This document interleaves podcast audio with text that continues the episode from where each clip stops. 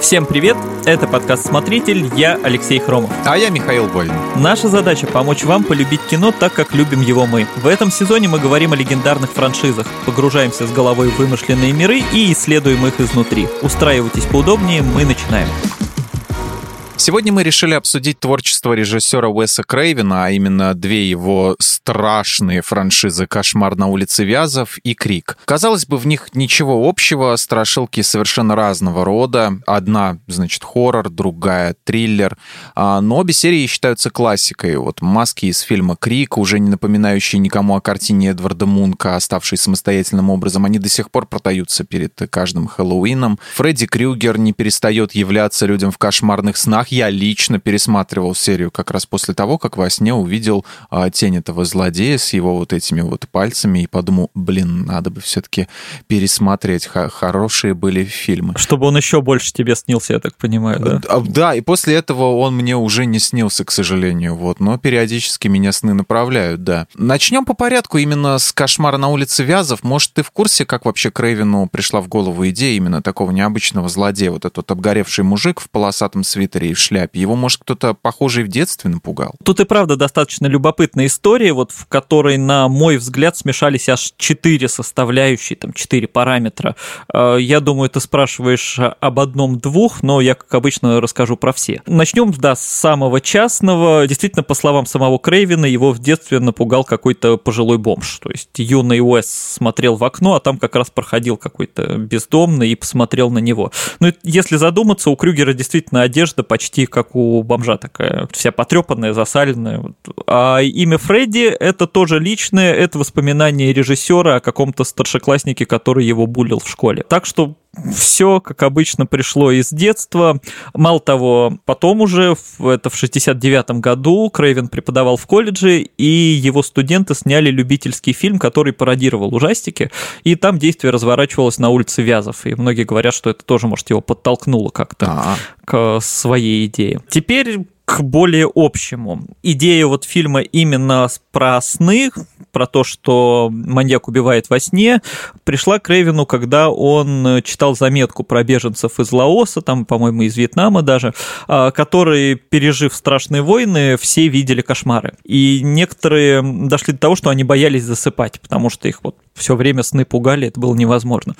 И потом несколько человек из них э, умерло во сне без какой-то видимой причины. То есть они все-таки засыпали и потом умирали. А, ну, то есть что-то вроде там как синдрома внезапной смерти, хотя это обычно у маленьких детей бывает. из-за шока вот этого ты имеешь в виду во сне, да? Из-за ужаса. Я так до конца и не понял, ну, по- походу, никто толком и не разобрался, из-за чего они умерли, ну, скорее всего, из-за нервного истощения уже какого-то. Мгм. А, вот, ну и вот эти две идеи совпали, как совместились в голове у Крейвена, который уже до этого снимал всякие фильмы про маньяков. У него был и «Последний дом слева», был еще фильм «У холмов ей глаза», и тут я хочу предупредить, вот не дай бог не смотрите ремейк этого фильма, смотрите только оригинал. Хотя над ремейком Крейвен вроде бы тоже сам там работал в виде продюсера, но это один из немногих фильмов, э, с которых я ушел из кинотеатра, потому что мне было противно. То есть не страшно, не скучно, а вот эти вот именно там мерзкие сцены, где там обязательно кого-то поджигают, там тыкают чем там отверткой в глаз, вот это все, ну, какой-то настолько неприятный, и при этом, ну, он не цепляет как слэшер, короче, меня это взбесило, и я ушел. Ну, ты попкорн кинул в экран в знак протеста. А, нет, нет, нет, молча просто встал и ушел. Мне, кстати, очень нравится, когда вышел сиквел, вот это вот «У холмов есть глаза два», вот, М. ощущение, что у них есть два глаза. Это очевидно. Мне очень нравится, знаешь, как пила, когда вышла а, 3D. Там писали пилазд. И вот так, соответственно, напрашивалось буквы переставить. Возвращаясь к Крейвину, он уже на тот момент вот поработал над э, всякими фильмами про маньяков, и как раз третья тема тут присоединяется, третья составляющая. Как раз наступили 80-е, наступила эпоха слэшеров. К этому моменту уже вышли «Техасская резня бензопилой», Хэллоуин, пятница 13 ну и, соответственно, снимать какой-то такой хоррор или триллер нужно было вот в обертке в слэшера. И тут Крейвен поступил очень необычно и так умно, за что ему вообще большой почет и уважение. Он самой идеей фильма оправдал вообще все странности, которые там могут быть, потому что это фильм про сны, в которых случается вообще все, что угодно. И что еще он сделал необычно и очень круто, он придумал такого яркого злодея, который не прятался за маской, потому что в большинстве подобных фильмов, вот я три перечислил, во всех трех маньяки носили маску. Угу. И они такие обычно молчаливые, то есть это крутой образ, а, но почти безликий. Это какой-то человек, который вот ходит, просто всех убивает. Угу. А Крюгер берет именно своей харизмой. То есть э, там сначала на роль взяли какого-то просто статиста, потом поняли, что это не работает, и поменяли его на великого Инглунда, который буквально на себе тащит все сцены с Фредди и вообще стал главным лицом этой франшизы, и он прям, не знаю, один из крутейших злодеев, мне кажется, вообще в истории. Да, очень харизматичный чувак. Да-да-да, вот. И последнее, четвертое, я так упомяну для начала, я вот недавно пересматривал все эти фильмы и слегка обалдел. Вот я как-то раньше особо не замечал, меньше обращал внимание. Сейчас обалдел, насколько они социальные, то есть насколько они сильно говорят о проблемах поколений. То есть он не просто снял ужастики, да, очередные слэшеры, а он снял крутые социальные драмы, которые прячутся за вот оболочкой слэшеров. А, но тут, наверное, давай мы пойдем дальше, я по ходу расскажу об этом, там, про следующие части.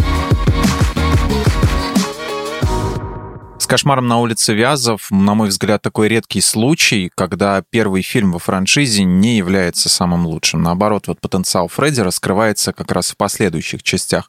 А здесь как будто просто задается тон и настроение. Но, э, тем не менее, а, сиквелы снимал уже не он. Планировал ли Крейвен сразу несколько фильмов, или он хотел ограничиться одним, а другие режиссеры просто решили выехать на популярности злодея и успехи вообще франшизы? Ну, тут дело не в режиссерах, а в продюсере Роберте Шее, который вложил в первый фильм часть своих личных денег даже, и очень обрадовался, что кино выстрелило и стало вот прям культовым. Практически в каждом его компания мелькает, по-моему, в титрах в начале, да? Shaye Production как-то там, да? Не помню название, но да, да, да, он вот этим всем рулил. Ага. И на самом деле, как говорят, он еще заставил Крейвена в первом фильме снять мрачный финал, вот тот не хотел.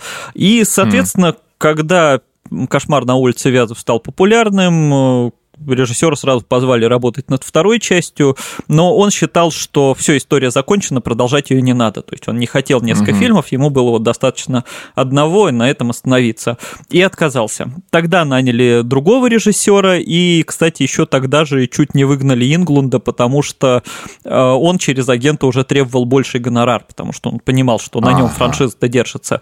Э, но потом, опять же, как и в первый раз, отсняли одну сцену со статистом, насколько я помню, это как раз момент в душе, вот в душевой, когда он появляется там, значит, Эспара поняли, что вообще не работает без него, э, что mm-hmm. получается какой-то, ну, опять же, такой скучный монстр. И все-таки дали Инглунду денег и вернули его обратно. Вот, но при этом как бы он и играть стал больше, потому что во второй части Фредди уже раскрывается лучше, он появляется не только в тени, да, он там много ходит, больше говорит. И заодно придумали вот эту новую сюжетную линию про семью, которая вселяется в дом Нэнси, да, героини первой части. То есть э, там была мысль, что продолжить как бы историю оригинальной героини, но это потом перекинули в третий фильм, во втором решили вот вообще начать почти сначала. И Тут как раз получается, да, со второй части все больше раскрываются именно необычный подтекст фильмов. Вообще круто, что, с одной стороны, появилась вот эта идея сделать Крюгеру воплощение в реальном мире. Сначала там предлагали другую концепцию,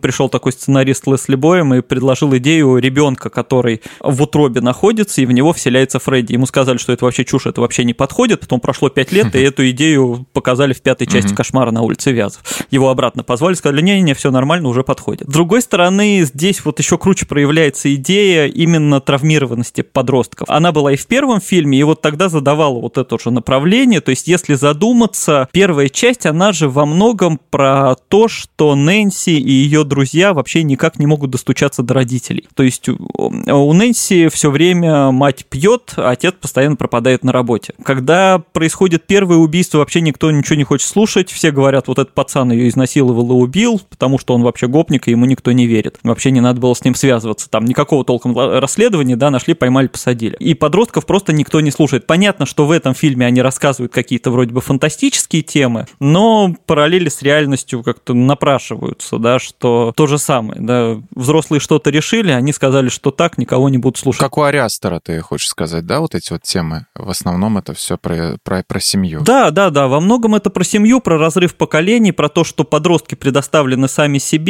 что они сколько не объясняют взрослым, что какие у них проблемы, что их тревожит, э, те просто не хотят слушать, взрослые считают, что они все знают лучше и решают вопросы так, как вот им кажется правильно, да. А, и, кстати, в этом плане, конечно, вот эта тема про кошмары, которые приходят во сне, она очень крутая, потому что, ну, вообще, это же нарушение базовой реакции, а, когда человек там боится, да, пугается, ему что, надо поспать, надо успокоиться, да, а если человек боится спать, то все, как бы, да, расслабиться невозможно, как-то невозможно уйти от этого кошмара, ты никак не можешь отдохнуть. И финал первой части тоже, он еще жестче, потому что там вот та же мать Нэнси, она что, она сгорает в постели. Вроде бы как из-за того, что к ней пришел Крюгер и ее поджег, да. Но алкоголь и курение в постели как бы намекают, что все это могло произойти без вмешательства какого-то злодея, да, что это достаточно распространенная проблема. Во втором фильме многие видят вообще гомосексуальный подтекст.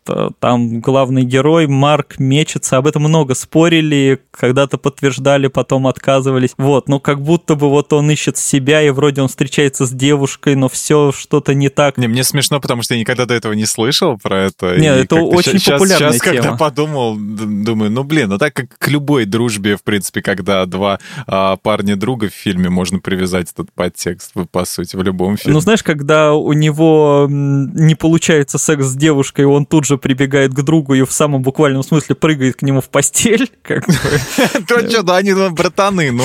Ну да, Может, у него в постели а. На это наложилось еще потом, что актер сам сделал камин но он говорил, что А-а-а. вроде не связано. А потом там авторы говорили, что, может быть, намекали. Ну, плюс ну, тренер, ну, да, вот этот вот э, клуб гомосексуальный, да. Да, да, да, да, сцена в душевой. Сцена в душевой, то есть как будто бы там были на это намеки. Ну, даже если это все отбросить, но все равно намекают на то, что вот подросток неуравновешенный, он не может как-то себя понять, он не может понять вообще, что хорошо, что плохо, да, и в какой-то момент там намекают, что вообще все это делает он сам, да, сам Марк, потому что он просто а. срывается. Ну, вот он, да, в него вселяется Крюгер, да, а потом он тут приходит домой и видит, что кровь у него на руках, он носит эту перчатку, то есть, ну, по сути, можно представить, ну, прям что... попутчик. Да, да, да, да, да, никакого монстра не было, вот он, собственно, сам все это совершил. Вот, возвращаясь к твоему вопросу, да, отчасти сиквел — это чисто коммерческий проект, который задумал продюсеры и воплощали под э, его давлением, да, даже там слишком ускоряя процесс. Но интересно другое, что Крейвен уже после второй части, похоже, сам увидел в нем потенциал, потому что к третьей он уже вернулся как сценарист и как продюсер. Да, а сильно позже он уже поставит седьмой фильм, про который мы потом поговорим обязательно. Для меня спецэффекты в третьем фильме «Воины снов» являются примером, как совмещать практические эффекты с визуальными. Вот моя любимая сцена — это когда Нэнси, чтобы спасти главную э, героиню, падает в кресло, засыпая, а проваливается в него и вылетает уже во сне, разбивая окно в своем старом доме. Вот эта вот склейка, я даже ее как по кадрам смотрел, она настолько идеально сделана, что, э, ну, для меня это просто фантастика. Кто ответственен за спецэффекты? Кто там так, так вот круто сделал? Ну, там большая команда была, но вообще главное, для первого фильма еще сам образ Фредди придумывал крутейший такой э, мастер грима и спецэффектов э, Дэвид Бэй Миллер. Я сейчас просто перечислю. Он делал грим Майклу Джексону в клипе «Триллер». Он же потом работал в «Терминаторе», он делал полноразмерную версию вот этого робота железного. Он же, например, поработал над клипом Kiss I Love It Loud. Это один, мне кажется, один из самых знаменитых у группы, и он, кстати, по визуалу чем-то «Кошмар на улице Вязов» даже напоминает. Черт, а я не видел его, блин, надо посмотреть. Где мальчик с семьей там за столом сидит, а в телевизоре у них играет кис, там, как концерт. Да не, я сейчас только Мотли Крю вспомнил, э, там I'm Coming Home, вот это вот. Ну, короче, это очень веселый клип, но он никакого отношения не имеет к тому, что ты рассказываешь. Ладно. Вот, и, собственно, Миллер же придумал это обожженное лицо, а он даже изучал фотографии сгоревших людей, там хотели сначала более сложный грим сделать с какими-то язвами, там вот, но получалось уже слишком сложно, тем более для 80-х, и еще мешало играть. А еще в первом фильме была забавная проблема со сценой, когда изо рта у девушки вылезает многоножка. Они пытались актрису как-то заставить там резиновую игрушку изо рта выталкивать, вот, но А-а-а. никак не получалось. Потом все просто поменяли местами. Многоножку взяли настоящую, а Ой. вместо лица сделали глиняную куклу. То а, есть махнули, думал, да. решили, что кукла не подходит, давайте настоящую, а, раз нет, она на... не любит куклу засовывать. На это не, не пошли, хочет. но могло быть весело, да. А, вот над вторым фильмом он уже не работал просто по занятости, но пришел новый художник э, Кевин Ягер, э, и он ориентировался на его концепты. И, кстати, он сам добавил интересную деталь, вот у Фредди глаза стали более желтыми, такими демоническими совсем. И тот же Ягер и Марк Шостром, они над вторым фильмом вместе работали. Вот э, Шостром делал во втором фильме сцену самую сложную, где Фредди из тела Марка выбирается. Вот ее там очень-очень долго снимали. Вот они вместе работали и над третьей частью, то есть команда такая довольно стабильная, и вот они выдумывали вот эти все возможные крутые моменты, все эти практические эффекты. Вот самое, конечно, вот эта огромная голова змея, хотя, давайте будем честны, это огромный пенис с лицом Крюгера, как его не называй все-таки. Окей. Ну, я не знаю, у меня прямая ассоциация, что почему на девушку девушку Опять нападает. же, возвращаемся ко второму фильму, да? Э, да, возможно. Не, он там на девушку нападал, он, да, не, а, на ну парня, да. Ну тогда отменяем, не возвращаемся. Да-да-да. Они тогда тоже сделали вот эту аниматронную куклу огромную, она причем каждый раз у них ломалась, а, поэтому в итоге, ну потому что когда заглатывать должна была, да, тело. Вот, они в итоге поступили mm-hmm. почти как Дэвид Линч, они сняли просто в обратном порядке, они его вытаскивали, а потом прокручивали наоборот. А. Вот. И я, кстати, когда про это вспоминал, задумался, что вообще в докомпьютерную эпоху очень многое делали как раз при помощи вот всяких поворотов, переворотов или обратной съемки, да, когда там все. Mm-hmm, mm-hmm, mm-hmm. Тоже превращение куклы, висящие в Фредди Крюгера, тоже делали а, путем, значит, они нарисовали лицо Крюгера на кукле, а потом стирали послойно это. Вот, а потом прокрутили в обратную сторону. А, вот, или по поводу поворотов, тоже там в первой части вот эта сцена, где девушка летает, да, на самом деле она была на полу, а парень сидел на потолке, его как там закрепляли и делали ему волосы, чтобы они не болтались. Там, или где А-а-а. кровь якобы бьет вверх, тоже на самом деле это все перевернуто. Раньше была изобретательность, да, да, потому да, что вот... сейчас все на компьютеры Да, приходилось выдумывать, то есть им приходилось э, поворачивать, переворачивать как-то. Ну, сейчас вот Нолан ага. это любит тоже крутить декорации, да, там, всячески. Да, да, да. Вот, тогда это делали чаще, там, и, кстати, вот в третьем фильме кровать, которой парни привязали, она стоял вертикально на самом деле.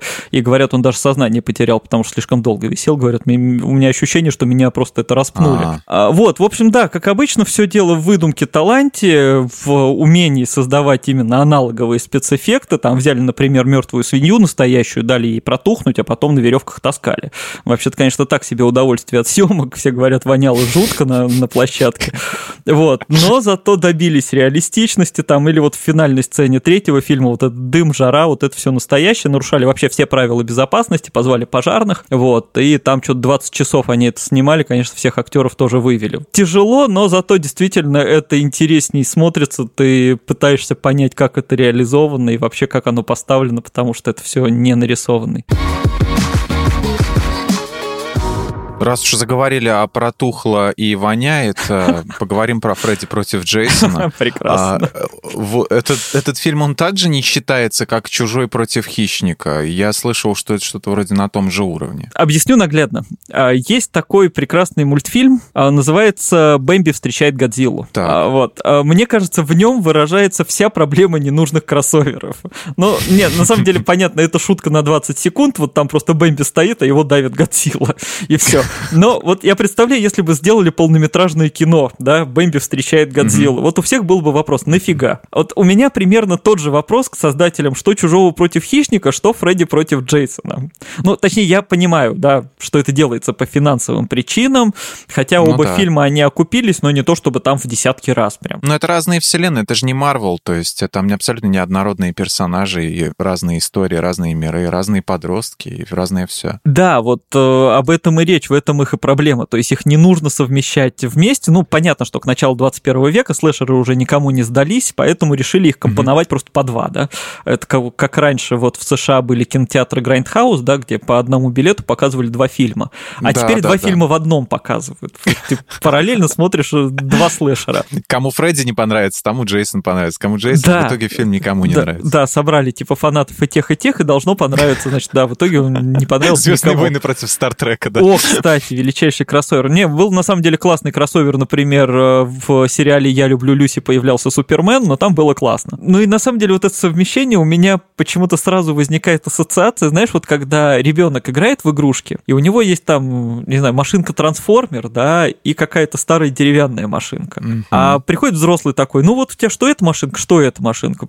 Давай вместе. А у ребенка, что там у него целый мир, у него эта машинка в одном мире, другая в другом мире. Вот, и ощущение, что чужой против хищника, что Фредди против Джейсона собирали вот такие вот взрослые, которые, ну, там убивают и там убивают, короче. Давайте они будут угу. убивать вместе. У них у каждого как-то своя вселенная, там вообще это существа вообще разного порядка. Вот, но на самом деле в Фредди против Джейсона даже не это худшее. А худшее, что фильм получился просто набором сцен из других фильмов. Просто они надергали вот отдельных кусков. То есть вот тебе человек в ванне лежит с кровью, вот тебе там ага. сумасшедший дом, вот тебе озеро. То есть они просто нахватали кусками из других частей и сляпали а, все, это. что было успешно, да? Да, сляпали это все вместе. То есть получился такой монстр Франкенштейна. Знаешь, тут нога А-а-а. от одного, рука от другого, глаз от третьего. Ну, похоже, у них просто идей не было своих оригинальных. Они дальше названия не знали, что придумывать. А, по-моему, никто и не старался, да. Ну, что, по побольше голых девушек надо добавить, естественно. Там. Ну да, действительно, конечно. Не таких, как медсестра. Зритель треть... же примитивный. Да-да-да, mm-hmm. хотя вот медсестра в третьей части, все, лучше нее все равно не будет, эти все хуже. Вот, но зато эти более раздетые. Да, а, но самое фиговое, что просто фильм скучный на самом деле, вот это последнее, вот, потому что, ну окей, вы нам вначале показали обнаженку и убийство, а дальше полчаса вообще, по-моему, толком ничего не происходит. А зритель сидит и думает, может быть, еще покажут. Да, ну, вот, может. Поэтому он не уходит как-то из холмов, у которых есть глаза. Думает, блин, может, там еще кто-нибудь разденется. Самое худшее, что там сражение Фредди против Джейсона толком вообще нет. То есть оно длится, по-моему, несколько минут, и все. А, вот, и я вообще считаю, надо было тогда пойти дальше и снять э, фильм Фредди не против Джейсона. И отдать его там к Савье Далану, например. Совсем не против Джейсона, где они просто на одном диване сидят. Да-да-да. А, классно так. Я, кстати, хочу оговориться, что при этом вот меня бесит, э, что это вышло именно как коммерческое кино, как такой продюсерский проект. Потому что есть вот фанатская короткометражка, которая называется «Фредди против Джейсона и против Эша» э, из «Зловещих mm. мертвецов». Да? Она длится 10 минут, и я ее обожаю. Потому что, ну, вот это как раз собрались люди, у которых э, нет денег и вообще никакого оборудования, и просто по кайфу сняли такой вот безумный трэш. А как большой кинематограф это не работает, ну и, наверное, не должно работать. Просто не надо смешивать то, что не сочетается. Давай составим личный топ, как делают моднейшие чуваки на Ютубе, от лучшего к худшему фильму из франшизы «Кошмар на улице Вязов». Как бы выглядел твой список и почему? Почему ты поместишь вот именно отдельный фильм на такое-то место? Вот. С топом будет трудновато, потому что я в первую очередь не знаю, кого поставить на первое место, первую или третью часть, потому что, ну, первая, она важна именно как установочная, как вот великий оригинал, да, то есть с чего все началось. Mm-hmm. А третья просто динамичнее, бодрее, и вот даже сейчас ее смотреть приятнее, потому что она поинтереснее. Mm-hmm. После нее уже стало хуже. Ну вот, наверное, так я нейтрально скажу, пусть вот первое и третье поделят два первых места, как так, первое-второе. На третьем месте, наверное, вторая часть, ну там тоже много интересного. За ним, наверное, седьмой будет, как ни странно, потому что его, опять же, снимал сам Крейвен, ну мы про него поговорим дальше. А потом, наверное, по порядку будет, вот с каждым годом было все хуже, там четвертая, пятая, шестая, по-моему, полное днище уже, и потом вот вот совсем где-то под этим днищем э, Фредди против Джейсона. А на последнем ребут, который просто не надо было снимать, потому что он вообще не нужен. Мой список выглядел бы так. Понятно, что смотреть все надо в, в хронологическом лучше порядке, как они выходили с первого по седьмой, да, и потом уже, если захочется, дальше. Ну, как бы это логично.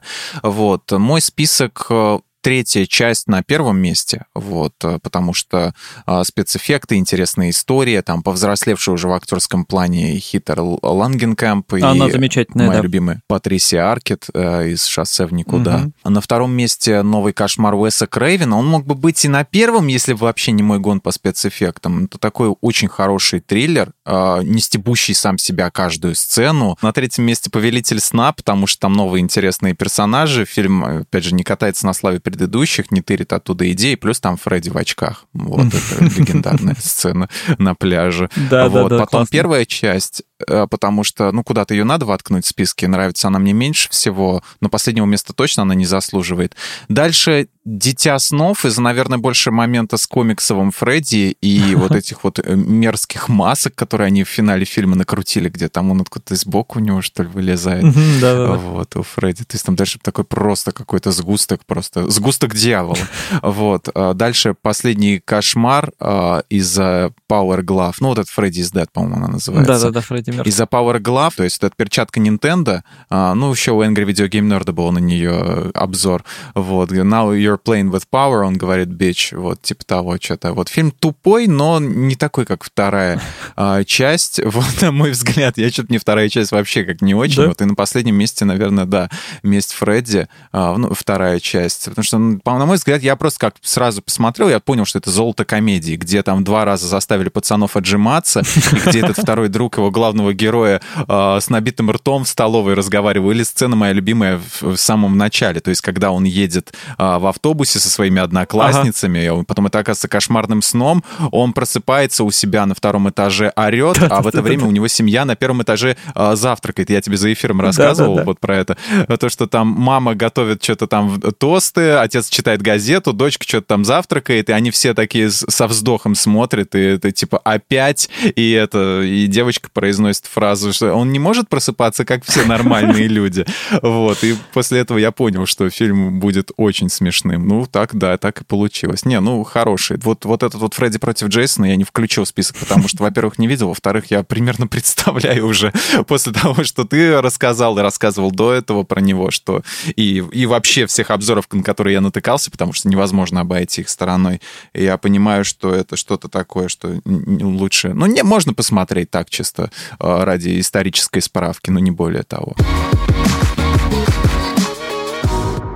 Здесь мы переходим к Сериалу. кошмарам Фредди, да, к сериалу. Многие любители хорроров его нахваливают. Ты смотрел его как-то вообще? Интересная вещь? Сериал, на удивление, местами неплохой. Я отдельные эпизоды видел, целиком вот так вот не взялся смотреть. Но тут нужно просто понимать, что Фредди Крюгер э, почти не при делах. Это скорее какие-то байки из склепа, например. Просто повод, чтобы показать хоррор. Да, да. То есть начинается там все с суда над Фредди и вот эта известная история, как его убивают, а потом он начинает насылать на своих жертв страшные сны, и каждый эпизод это вот те самые сны. То есть зачастую сам Фредди в них вообще даже не появляются. То есть Инглунд выступает именно рассказчиком, как Аль- Альфред Хичкок вот в своем сериале, или как вот этот скелет в байках из склепа. Мне понравился там необычный подход к антологии, потому что каждый эфир длился час, но его разбивали на две серии. При этом каждая пара как бы немножко связана друг с другом. То есть там есть серия про человека, который боится летать, и ему в самолете всякие ужасы видятся. А во второй части это история бортпроводницы этого самолета. И вот они все немножко так завязаны друг на друге. И там причем вот э,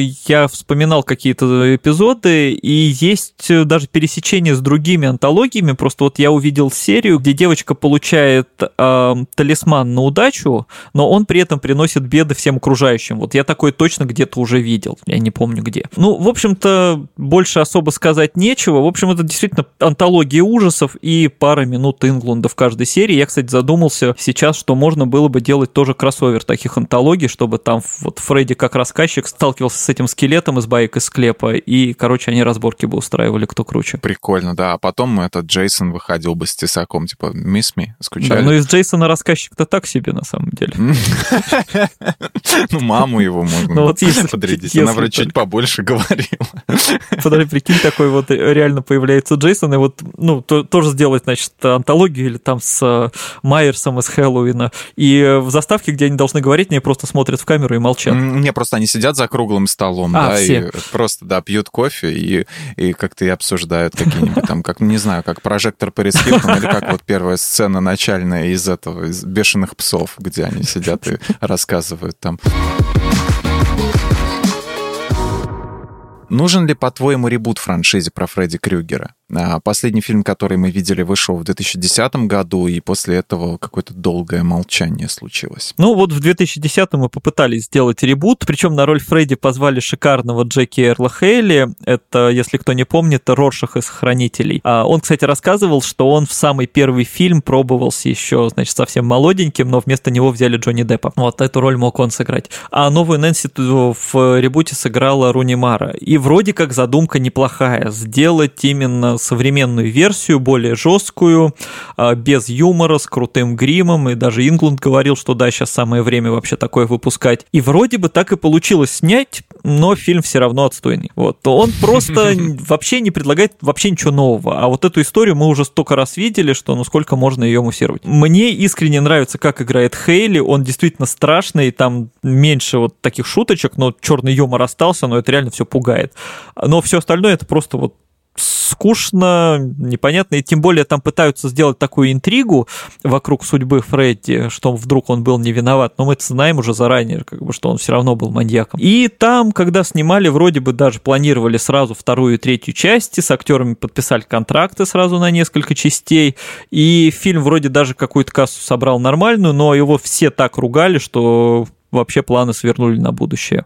И, мне кажется, сейчас уже, наверное, и не надо. То есть уже есть почти с десяток фильмов, э, вот пусть он отдохнет, потому что, ну, на самом деле за все эти части, кстати, вот что мне нравится, уже показали буквально все ночные страхи людей. И вот там, как ты бежишь на одном месте, как вязнешь, когда идешь по лестнице там или на какой-то твердой поверхности, там, не знаю, как тебя в зеркало утягивает, или еще хуже, как тебя в кровать утягивает, или в водяную кровать, что вообще страшно. Кстати, вообще кто-нибудь пользуется водяными кроватями? Вот мы с девушкой смотрели, обсуждали вообще, это нормально или это какой-то... Я тоже об этом задумывался, кстати, да. Если ты ее проткнешь чем-нибудь или она там прохудится где-нибудь, тебя же зальет. Слушатели, в комментарии нам напишите, кто-нибудь спал на водяных кроватях? Юзеры водяных кроватей, откликнитесь, мы вас будем перепись Да, и на- нормально ли это? Может, у кого-то был опыт, но ужасный, вот что больше вообще никому не советую повторять, потому что действительно это как-то странное ощущение же, что, ну, опоры никакой нет, нет, и она... Да, в общем, я не знаю, да. это как-то странно. Укачает вообще, да, ну его нафиг. Вот, и, в общем, мне уже трудно, какие еще интересные идеи кошмара можно показать, а перезапускать в третий раз ту же историю, это будет еще более тупо,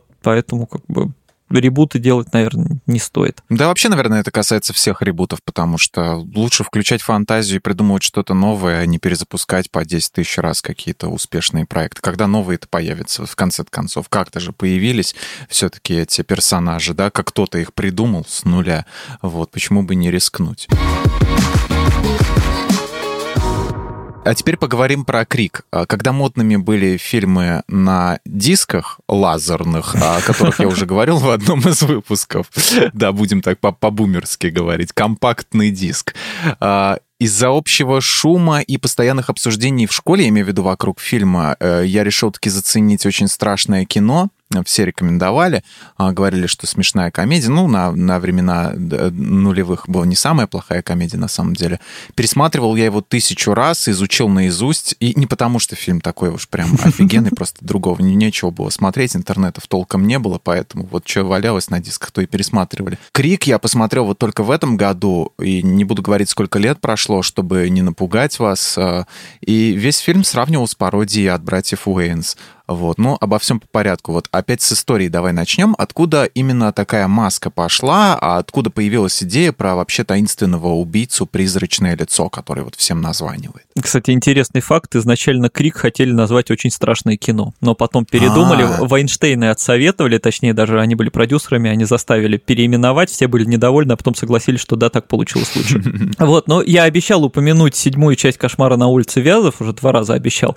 И вот мне просто кажется, что и идея Крика у Крейвина, там даже сиквелов и даже продолжений Крика зародилась вот еще тогда, потому что в седьмом фильме действие же разворачивается, ну, как бы в реальном мире, то есть на площадке, где снимают «Кошмар на улице Вязов». Да, и именно этот фильм снимал сам Уэс Крейвен по своему же сценарию. И там же он сыграл. Да, то есть ему уже до Крика хотелось выйти за границы слэшера и показать вот как на подобные истории реагируют, ну, условно в нашем мире, да, где все знают mm-hmm. о существовании этих фильмов. Вот, и поэтому, собственно, у него-то она, видимо, заранее как-то в голове складывалась эта идея. Вот, и тут появился сценарий Кевина Уильямсона, который отчасти взял за основу реальную историю, был такой маньяк э, Дэнни Роллинг. Мне в седьмом фильме понравилось э, вот этот вот кошмар Уэса Крейвена, где Роберт Ингланд выходит в образе э, Фредди Крюгера на интервью. Вот, и там звучит такая веселая переделка музыки, вот этой вот, как бы, главной, заглавной сцены «Кошмар на улице Вязов», вот, и там сидит Хитер Лангенкамп, ага. вот.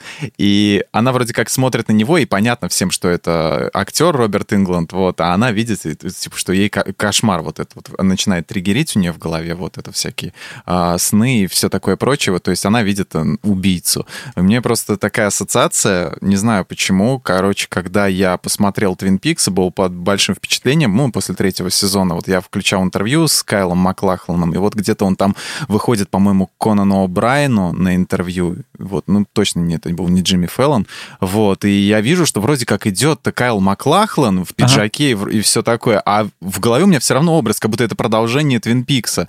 То есть э, как будто сериал продолжается, и это просто вот его путешествие агента Купера уже в наш реальный мир. Вот. То есть это здесь так, так же точно. То есть ты вроде как понимаешь, что это э, актер Роберт Ингланд, а все равно это как бы, это с другой стороны одновременно и Фредди. Я читал такую историю, что Ингланд как-то, когда его гримировали, его очень, очень подолгу гримировали, особенно в первых частях, да, процесс сложный был, угу. он как-то уснул в кресле, потом проснулся, увидел увидел себя в зеркало и испугался. Ну, а бывает такое, да? Вот, ну, возвращаемся к Крику. У Крейвина, видимо, в голове какая-то такая идея уже блуждала, да, и тут появляется сценарий Кевина Уильямсона, начинающего сценариста, который взял за основу тоже отчасти реальную историю.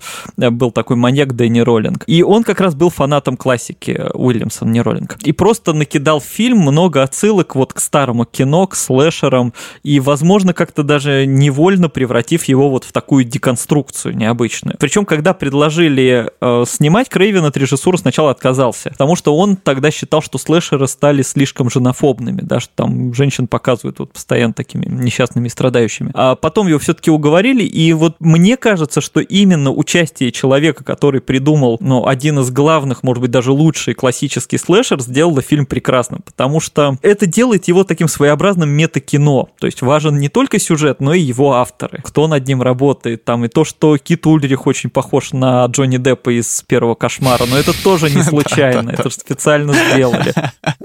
У нас есть Джонни Депп дома. Да-да-да. Джонни Депп дома. Да. И там офигенный ход, что они пригласили в фильм главную звезду Дрю Берримор, да, и убили ее в первой же сцене. Да, да. То есть ты смотришь и такой, ну, понятно, с ней ничего не случится, господи, популярная актриса же, ага, спасибо.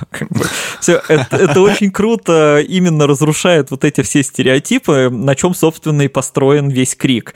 А с маской mm-hmm. все еще проще. И мне кажется, это очень хорошо попадает в тему самого фильма. А, на самом деле, ни сценарист, ни режиссер не придумали, как она должна выглядеть. Просто было написано, что убийца в маске. А потом кто-то mm-hmm. увидел эту самую маску, она висела на двери какого-то дома на Хэллоуин, потому что вот это призрачное лицо или Ghost Face, э, именно как костюм, как маску, уже до этого придумала фирма Funvolt и продавала на праздники. Вот. И сначала они не хотели покупать этот дизайн, думали, значит, как-то его переделать, изменить. Вот, ну и все какие-то эти подделки получились у них не очень, там вроде в каких-то маленьких сценах в фильм даже попало.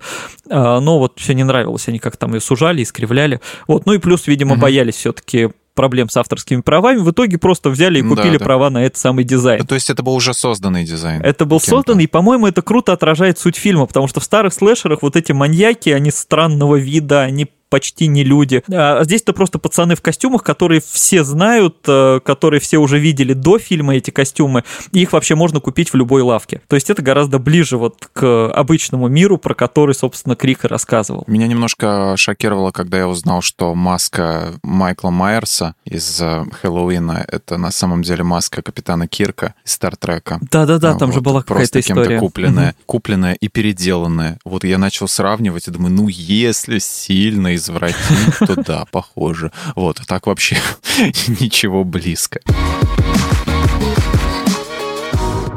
Вторая часть Крика не может не радовать убийством персонажа Джады Пинкет Смит. Ты как-то к ней отдельно, с, таки, с отдельной любовью относишься. Понимаешь, э, она с самого начала показывает, что вот ее вот, вот просто начинает к себе копить вот такой вот ненависть у зрителя. Таким же приемом пользуется Тарантино, да, когда он взял вот этих последователей культа Мэнсона, вот эта вот девчонка, которая кричала, да, она специально вот просто вот переигрывала в своих криках, чтобы вот больше-больше ненависти у тебя вскипело, и чтобы тем сочнее и тем просто у, у тебе на душе было приятнее, когда ее с такой жестокостью убил Брэд Питт.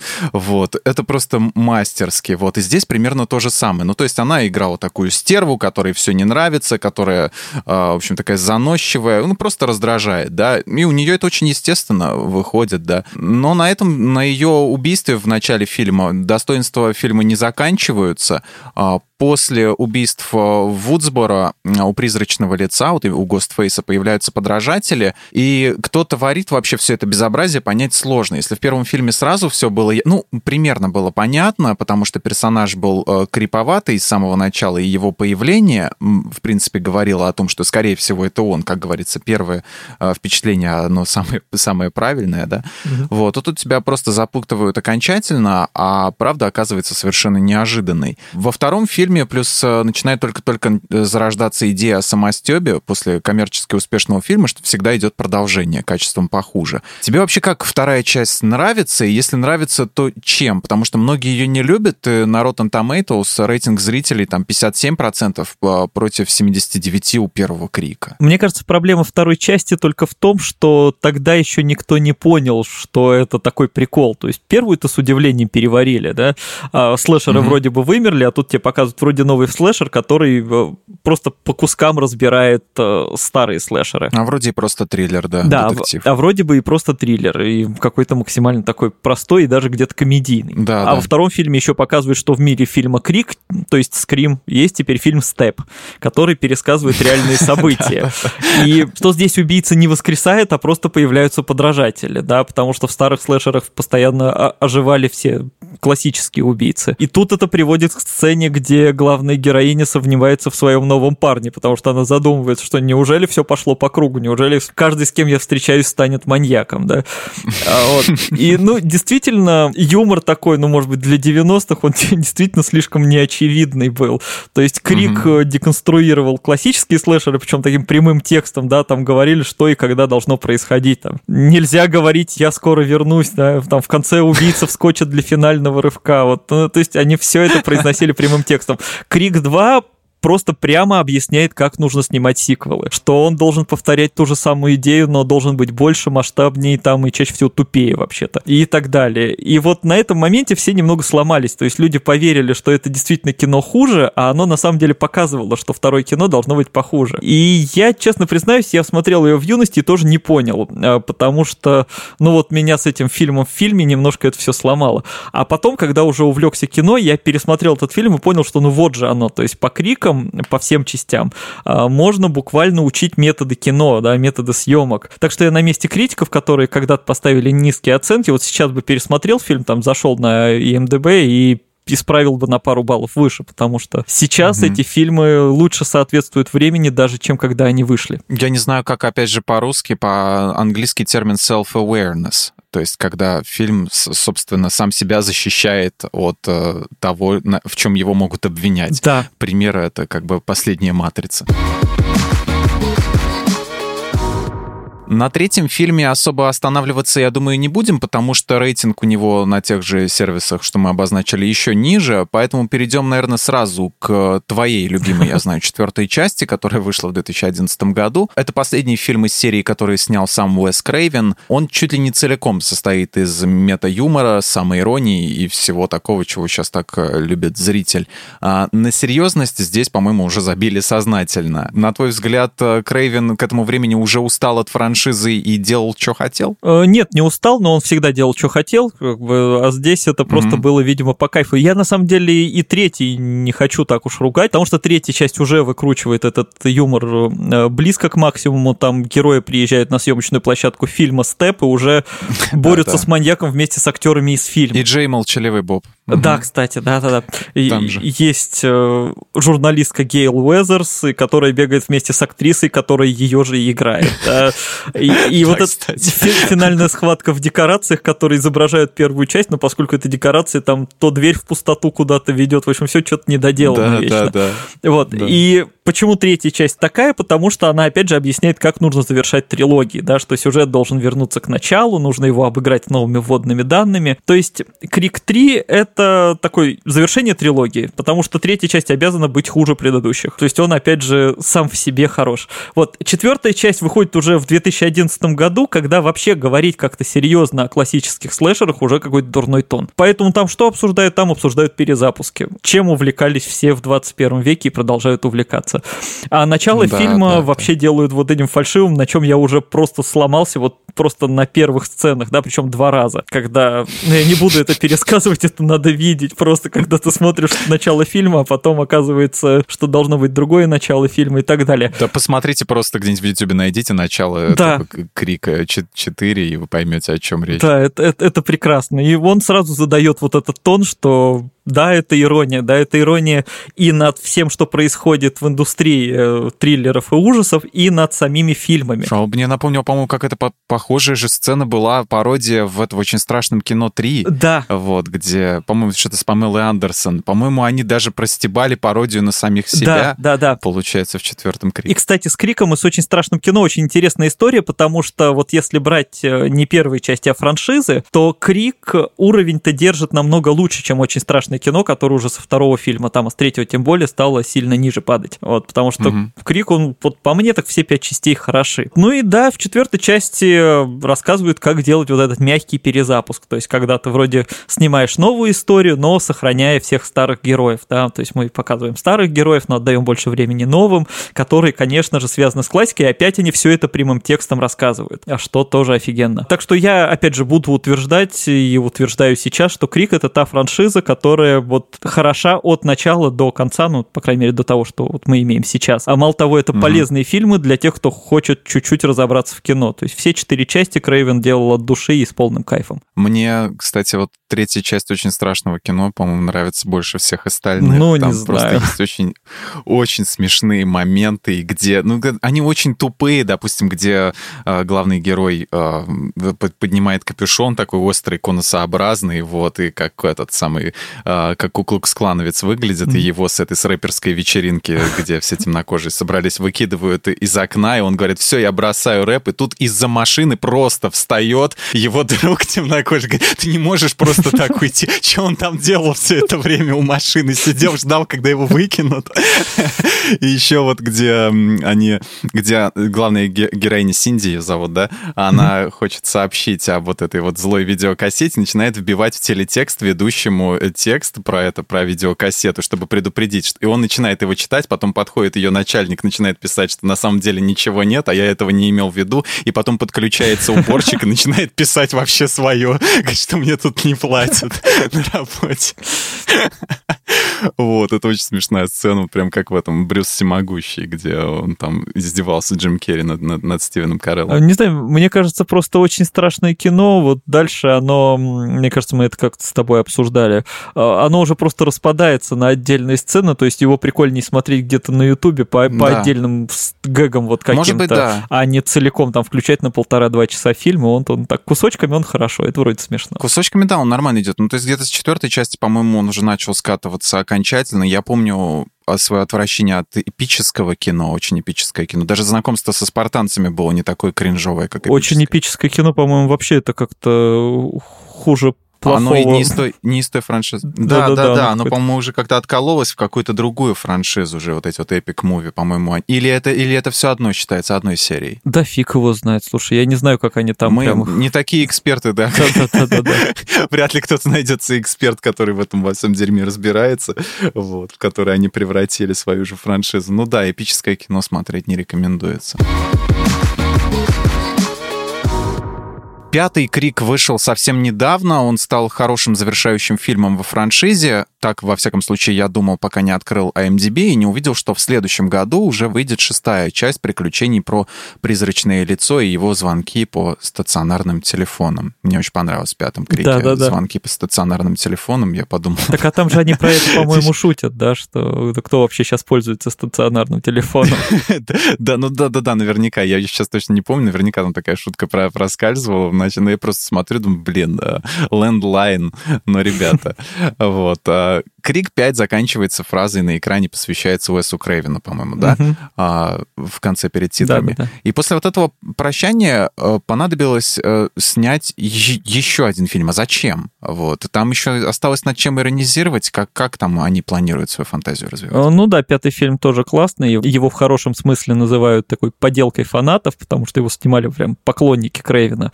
Ну, увы, он сам mm-hmm. уже не дожил до, до новой части. Но да. это, опять же, тоже фильм о новых временах, о возвышенных хоррорах, про которые во вступительной сцене даже говорят, там, ты любишь ужастики? Я говорю, мне, мне нравятся новые, вот мне Бабадук нравится. То есть, что реально спрашивать людей про классику уже бесполезно. И еще, кстати, мне что понравилось, здесь возвращают классических героев, но не как в последнем Хэллоуине, да, вот в самой последней части, где Джейми Ли Кертис весь фильм в больнице сидит, а прямо со смыслом, с лучшими шутками. Нужно ли снимать дальше, я не знаю. То есть меня расстроила вот последняя информация, буквально на днях появилась, что Нив Кэмпбелл вроде отказалась дальше сниматься. Без нее как-то, ну, уже не так. Ну и плюс да, еще да, да. один персонаж. Дьюи же да, убили. Дьюи погиб.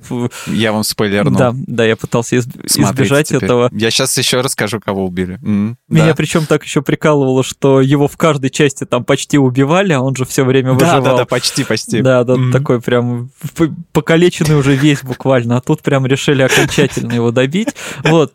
Ну, что будет без них, я не знаю. Ну, пока что ни одна часть не разочаровала, поэтому я буду ждать. Я, кстати, совсем недавно гордился, что я придумал классный сюжет для продолжения, то есть раз уж у нас был степ, да, фильм в фильме, то стоит пойти в обратную mm-hmm. сторону и показать, как призрачное лицо нападает на актеров фильма Крика. А потом я понял, что я придумал седьмой кошмар на улице Вязов. То есть, что все это уже было, да, не то чтобы я сильно оригинален. Вот, но это, кстати, будет способ вернуть э, например, Аркетов в франшизу, да. Ничего пока толком не известно про новый фильм. Я пока, как большой поклонник, просто верю, что получится классно, но тем более, что Дженна Артега сейчас круто развивается. Это вот новая эта актриса, и поверьте, она скоро станет главной звездой мрачного кино. Помяните мое да, слово. Да-да-да, скриньте, да, ну здесь не заскринишь, там записывайте. Спасибо всем, кто слушал этот выпуск. На этом третий сезон подкаста «Смотритель» завершается.